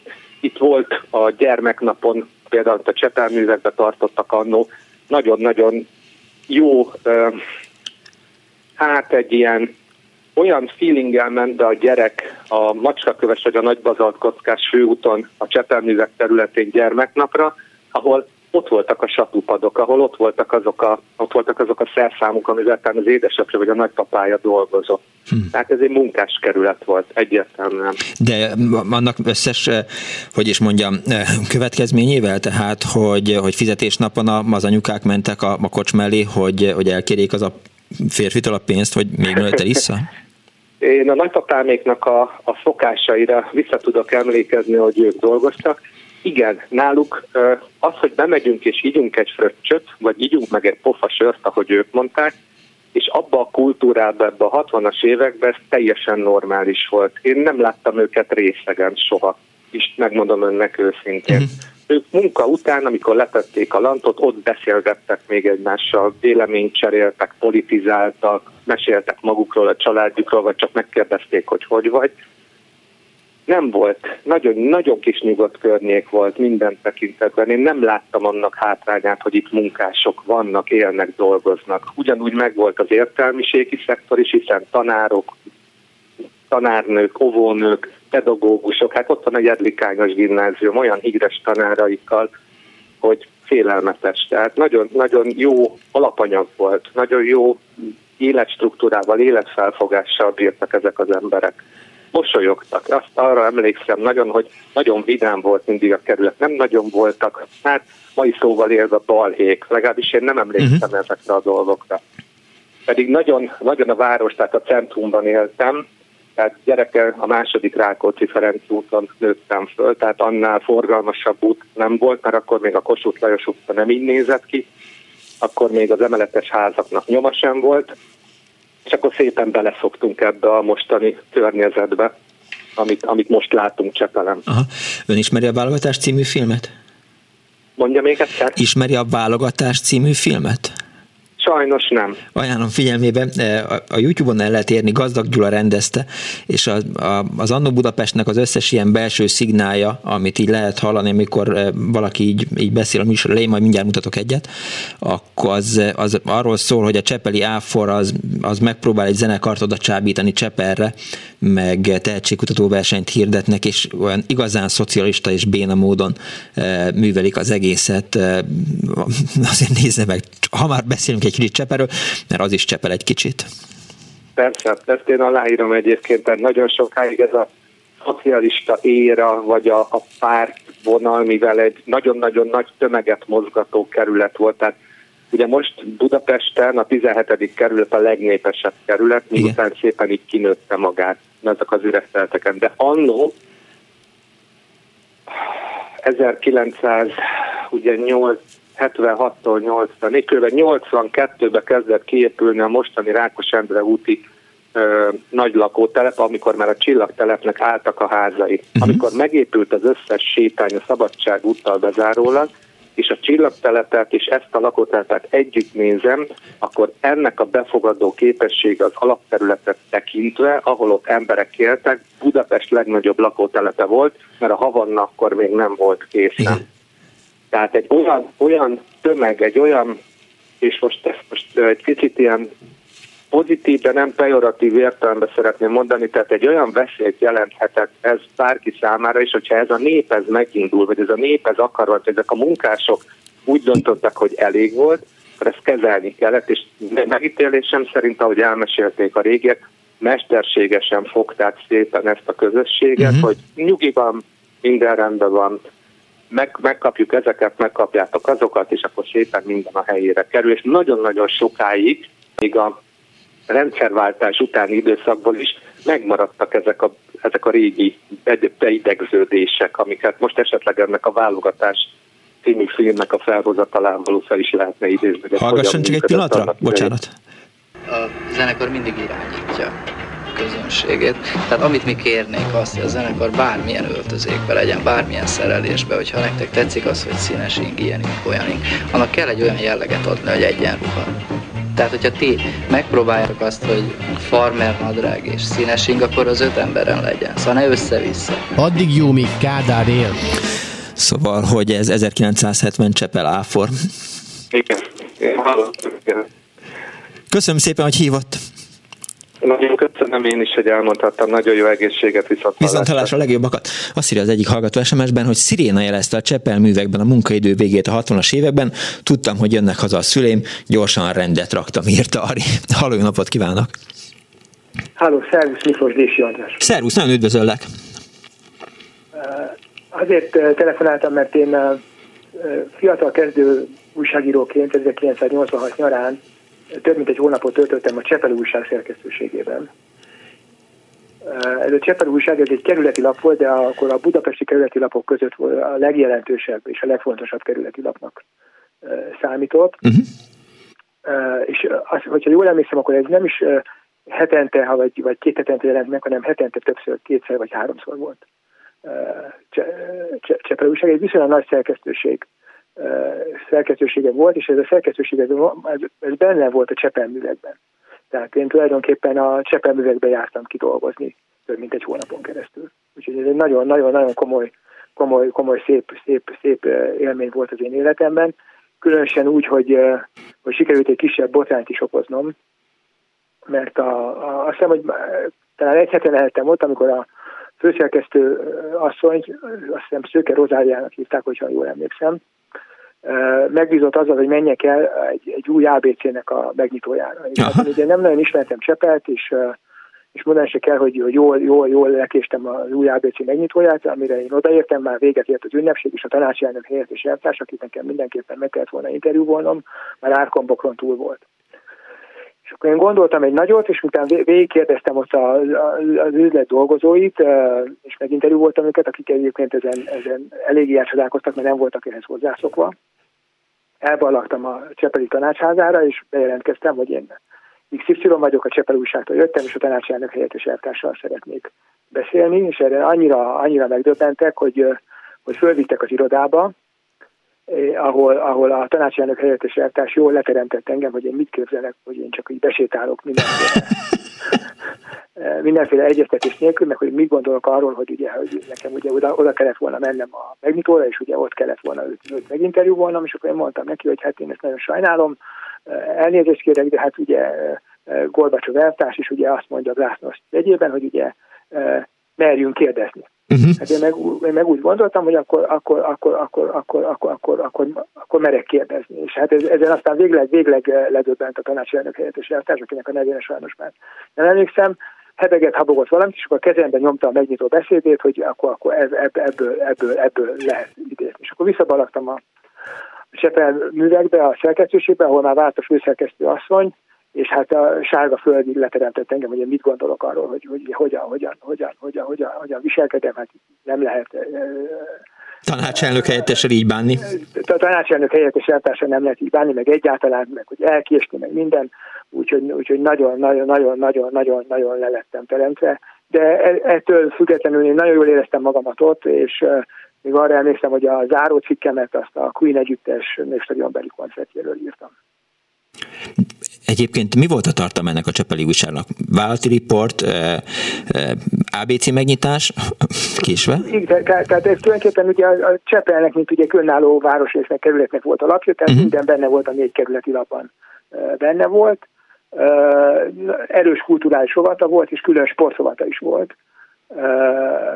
Tehát olyan, olyan kolléga dolgozott a sportrovatban, aki, aki, aki, aki, aki ma is aktív sportúságíró egyébként itt a magyar sajtóban, úgyhogy ez egy, ez egy, egy viszonylag vastag, vastag, vastag, vastag újság volt az emlékeim szerint, és, és alapvetően minden irányban nyitott volt, tehát, tehát mondom, a, a Queen együttes koncertjéről is uh-huh. tudtam, tudtam, tudtam, tudtam írni alapba. Értem. Köszönöm szépen, hogy elmesélted ezt. Nagyon szívesen, és még, még egy dolgot szerettem volna mondani, hogy aztán amikor elkezdtem a Népszabadságnál dolgozni, akkor én sokat jártam még ki Csepelre, a Csepel SC futballmeccseire, mert akkor benne a Népszabadságban még minden, minden fordulóról volt külön kis összefoglaló, tehát minden, minden, minden meccsről volt 30-40 soros tudósítás, és én mindig nagyon szívesen bejelentkeztem a Csepeli kirándulásra, mert egyszerűen nagyon jól éreztem magamat a Csepeli stadionban, nagyon barátságos környezet volt. Köszönöm szépen még egyszer. Én köszönöm szépen. Viszont hallásra, szervusz. 24 06 95 3, 24 07 95 3, Annó Csepel. Jó napot kívánok! Haló? Halló! Jó napot kívánok! Koltai Robert vagyok, üdvözlet. Üdvözlöm, jó napot kívánok, művész úr, parancsoljon! Nem tudtam, hogy én lettem megszólítva, de megszólaltam.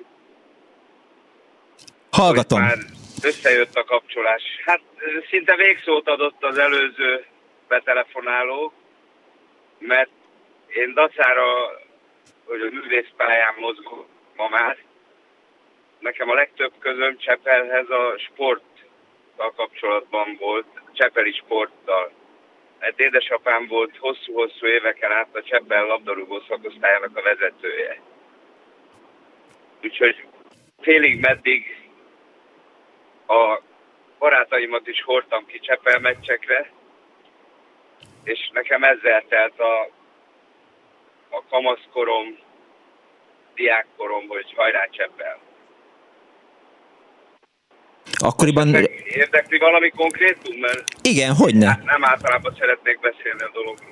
Igen, tehát, hogy, hogy milyen volt egyáltalán a, a foci élet. Nekem nem volt még igazából a Cseppel, e, és hogy az mennyire járt azzal, hogy, hogy az édesapja volt a, a, a csapatnak a, a vezetője Csepeli létezéssel. Igen, vezetője. Hát egy nagyon izgalmas helyzet volt, hogy ott nem voltak tömegek a Csepel pályán, kivéve amikor a Fradi ott játszott. Akkor, akkor volt nagyobb tömeg. De mégis, hát egy olyan 10-15 ezer stadion volt a Csepeli stadion. És úgy kezdődött minden Csepel mérkőzés, hogy egy hihetetlen hangerejű úr megszólalt az állóhelyen, akit nem lehetett látni, hogy ki az. Szervusztok gyerekek, hajrá Csepel!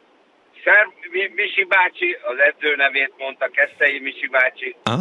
Koltai Pista bácsi, és akkor mondta a csapatkapitány nevét, hogy Kalmár Laci, üdvözöllek benneteket, hajrá Csepel, és szinte mikrofon nélkül olyan, olyan orgánuma volt, hogy színész koromban is visszagondoltam néha, amikor a rekedtségem miatt aztán majdnem elmaradt előadás, hogy ezt a rettenetes hangerőt kellene talán így hallanom, vagy, vagy hallatnom. Kik voltak a Csepel legjobbjai? Hát a Kalmár László egy vékonyka jogszélső volt, az nem, nem is tudom mihez hasonlíthatóan gyors volt. A gyorsaságában volt a, hát már rég nem élőse, de pillanatonként került helyzetbe, csak ott nem tudott elég higgadt lenni. Még így is ő a legtöbb volt, és hát sokszor kellett a kiesés ellen küzdeni a Csepelnek. Uh-huh. De írtó családias légkör volt a pályán, mondom kivéve, amikor a Fradi vendégszerepel. Akkor a Rottenbiller, ezt a nevet kétszeresen megjegyzem, mert oda jártam iskolába, Rottenbiller utcai általánosban, a hetedik kerületben annak idején. Ő jobb összekötő volt, Nagyjából el is tudom, hogy Fatér volt a kapus, aki egyszer kivédte a szovjetek szemét Moszkvába, mikor nyertünk. Neki voltak nagyon érdekes megoldásai. Például volt egy olyan gól, amit kapott a már majdnem vége volt a meccsnek. És egész gyengén 16 méterről valaki fejelt kapura. Hát azt én kivédem. Ő neki meg az nem volt elég izgalom, hogy, hogy csak úgy kézbe vegye a hazafejelt labdát. egyik kezével át akarta dobni a már, ez volt a terv. Egyik kezével át akarta dobni, vagy a jobb kezével kinyúlt, átdobni a bal kezébe, csak elfelejtette a bal kezét felemelni. És így egy gyönyörű góllal egyenlített a Honvéd. Például úgy lett egy-egy, mert, mert utolsó perc volt. De ő akkor nagyon nagy kapus volt egyébként.